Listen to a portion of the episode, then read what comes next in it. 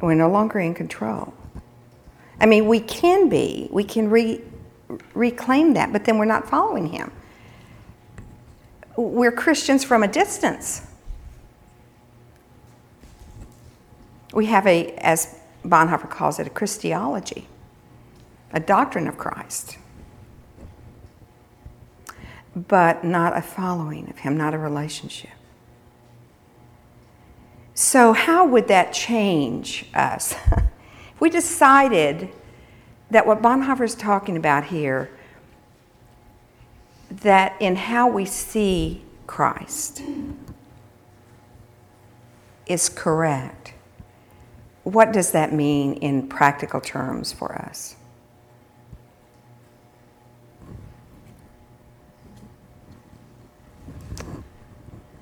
It means I have to let go of myself in a whole different layer and depth.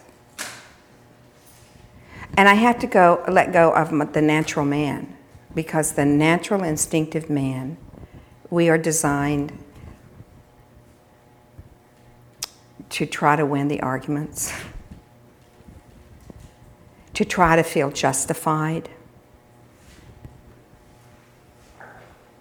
vindicated. These are just natural to us. It is a hard moment by moment. Read that again. It's Romans 15, 7. It says, Wherefore accept one another, just as Christ also accepted us to the glory of God. Okay. To the glory of God, the purpose is what will glorify God. The purpose of our responses and the purpose of our lives. I mean, this is core is what will glorify God, not what will win the argument. Let's let's back up just a bit to that scripture in in Romans again. As Christ, what did it say? As Christ. As Christ. The mediator. Okay? That's us seeing Christ standing between us and others in acceptance not acceptance of behavior that a child needs to be confronted on because if you look at the life of Christ, he was not a doormat. He was not milk toast. Yet he allowed the needy and the hurting and and those who were truly seeking him and, and even those who were not truly seeking him to invade his boundaries to violate his time constraints. There was a place in, I think it's Mark, where it says they didn't even have time to eat. He and his disciples, because there were so many people in his, his life, he was inundated with people. And yet, there are other times where he absolutely drew boundaries. He absolutely drew boundaries. Christ drew amazing boundaries, but he let people in as well. So he's not the all or none, rigid, okay, uh, kind of, you know, you can cross here and no farther, or open range where all the cattle and sheep could just come in to the pasture land at will. He, there were times when he knew that his tank was running uh, close to empty, and he left those who were blind and leprous and dying and went up to the mountain to pray to get his tank recharged because he knew he could not make a mistake. And so, getting his tank refilled and his battery recharged was the basis upon which he drew those kinds of life and death boundaries for people. And, you know, he could be accused of not being caring because there are people in need here, but the greater need for him was to make sure that he didn't run on an empty tank or an uncharged battery. And we just take privileges with that all the time and then ask for forgiveness. and he he couldn't do that so that there's a boundary with the pharisees he was in their face most of the time there were times when christ had to hide from them because they were going to kill him And you, th- you think, if you don't read carefully, you miss that. But there were many times where he hid out in the desert. Or he went to the other side of the Jordan to hide from the Jews. Then there were other times where he walked boldly into the temple and taught and preached and was in their face. So we have in the example of Christ the mediator a whole mix of responses. And yes, so what glorifies God with our children sometimes is to be firm and draw firm boundaries. And I find that harder to do now that my children are grown.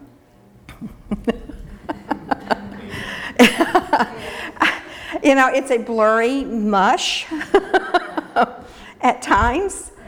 Uh, but, eh, you know, it's appropriate with parenting to have boundaries. It's the way in which we enforce the boundaries that verges on righteousness or sin, that, that teeters on that thin line because it's how we do it that is usually the issue. The question would be, what would you do, God, here? Yeah. And it's important for us not to have just a one sided view of the life of Christ. In fact, that uh, maybe that needs to be a, a study we embark upon, and just uh, to really see Christ in a multifaceted way because he was amazing in his strength and in his confronting. I mean, when he says, Get thee behind me, Satan, and he's speaking to Peter, that's not a sweet response. I mean, if somebody told me that, what? you have hurt my feelings. this makes me feel very, very wounded. but he he did that. And and he said, Martha, you're worried about many things and only one thing is needful. And Mary has chosen the right thing. He admonished.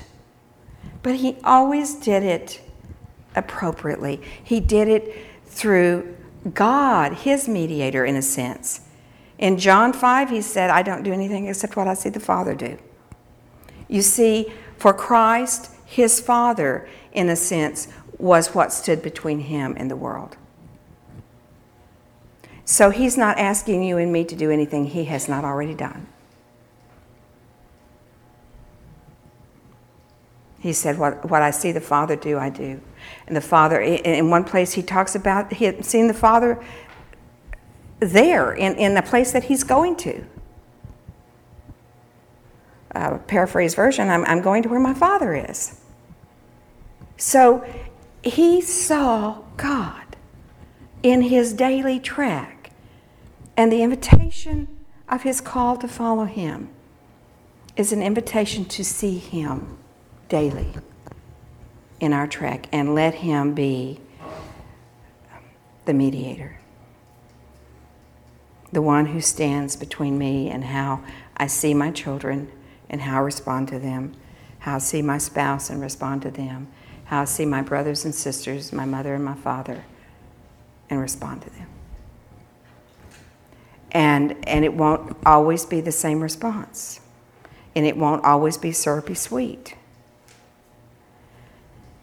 but it will always come out of his character and nature as we do that. And it will challenge you and me to go against the nature of our natural man, our natural instinctive responses. And the idea of that is frankly upsetting. if you get down to it, the vision of it, the theory of it is great. But when you get down to where the rubber meets the road and we have to walk this out in the sloppy relationships of life, it violates our sense of fairness. But God never promised to be a fair God. He has said He is a just God. But grace trumps fairness. Grace is not predicated upon fairness. Grace is free gift to an undeserving.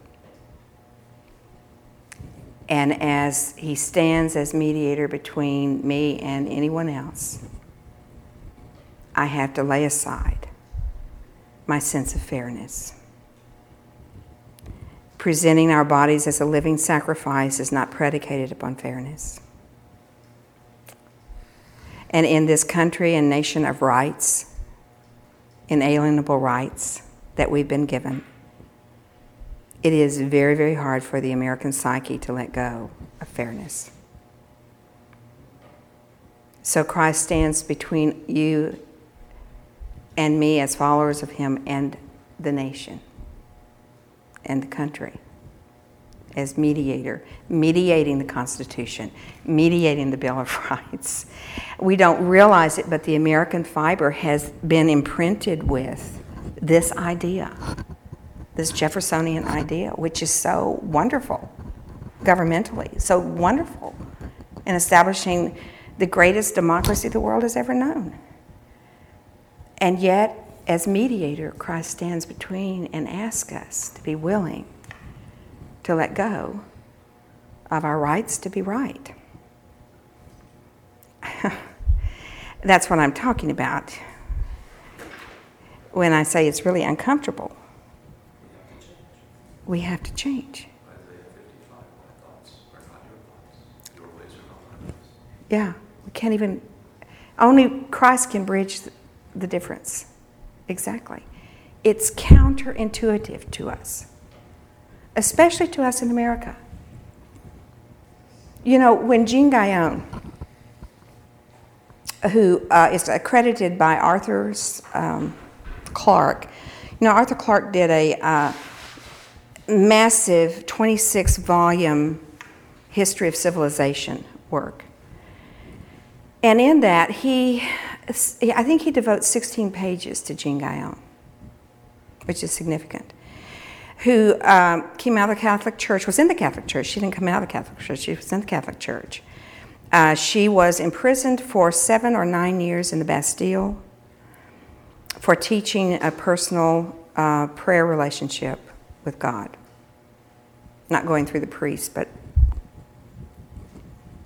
with Christ as mediator. And um, that journey for her began. She married at 19. And it was an emotionally and spiritually abusive marriage until her husband died when she was 40. And when um,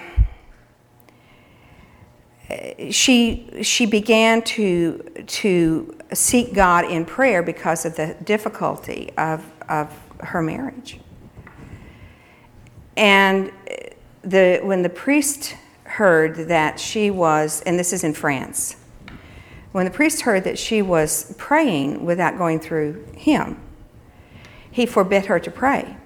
And he ordered her husband and his mother, who lived with them, to watch her 24 7 to make sure she didn't pray. Well, now you and I would have risen up in indignation against this violation of our rights. I mean, I would have. I'm, I'm pardon me for including you all in that. Uh, you know, I would have just dug my heels in, bowed my neck, and figured out what to do about this. and I would have wrestled with that and warded with that. I might not have done anything about it, but I would have been mad, and I would have been upset, and I would have been uh, anxious, and or something, you know, I, OCD or something. And what she did is she learned in that uh, that crucible. She learned how to pray on her feet as she went through the day. And she learned how to pray in the Spirit with her eyes open so no one knew she was praying. And out of that experience came this small little book, A Short and Simple Method of Prayer. It's now been retitled Experiencing the Depths of Jesus Christ. And that, if I'm not mistaken, she actually finished that book in prison because the church imprisoned her in the Bastille. And the book got smuggled out, if I'm remembering this correctly, because it's been probably 15 or 20 years since I've read the biography here on this. But uh, it got smuggled out of prison, and 100,000 copies were made and distributed throughout France.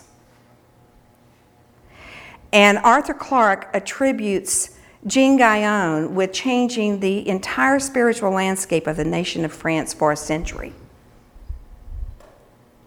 as a result of that book that came out of the cauldron, the, the petri dish, if you will, of, of tension and of emotional and spiritual abuse, and her not insisting upon her rights. Her not resisting that, but submitting to it as unto the Lord, and letting the Lord teach her what would not otherwise have been taught to her and the amazing effect that that relinquishment had in her own life and her understanding of prayer and the effect that it had on the entire nation of France for an entire century. She lived at the turn of the um, 1680 to about 1740 in there just before the French Revolution and the American Revolution. So, uh, my point here is that her mindset was not the Americanized version. Her mindset was having to find that there was such a thing as personal prayer because she grew up in a culture that did not teach that. So she had to remove that mindset. She had to remove the mindset of, of what it meant to submit to the church. She still submitted, sort of, but she allowed the Holy Spirit, the mediator, uh, uh, uh, the mediator Christ, to show her how in submission she could still be taught and not resisting with the natural man instinctive responses that I would certainly have come up with. And at the age of 60, I would have still been in my rocking chair, mad, upset, trying to figure out how to resist this. So we are called upon as followers of Christ in any generation and in any nationality to let Christ, and in any church, to let Christ stand as mediator between us and it. And for us to see our nationality and the cultural bent that we, we carry with us to be seen through Christ. Our church and the spiritual bent that we carry with us in the church spiritual religious upbringing that you and I have had, each of which is different. Christ is to stand as mediator between that and us to see Him more purely. And to make decisions as Americans, particularly, and, and as mankind in general, about what we are going to do with our natural instinctive responses to things. And what Christ, as mediator, would have us see. It is only as you and I seek the kingdom of God first and his righteousness that we will see righteously because we will see him. Let's pray. I ask that you just take a minute to let our mediator speak to you. To let him just work in your heart here and in your mind and your thinking about what this means for you, what he wants for you. Just take a few moments in this silence to come before him.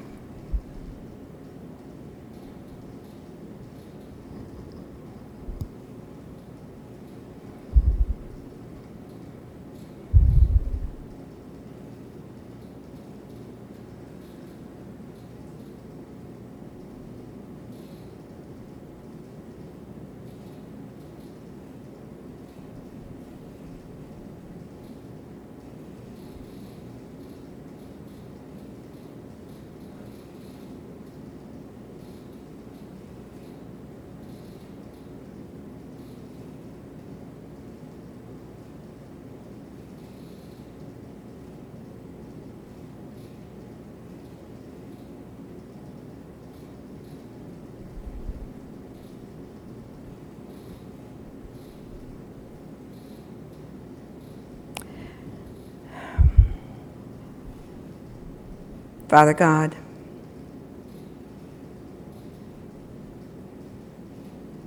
help us to understand the blessedness of what it means to have a pure heart and to see Christ.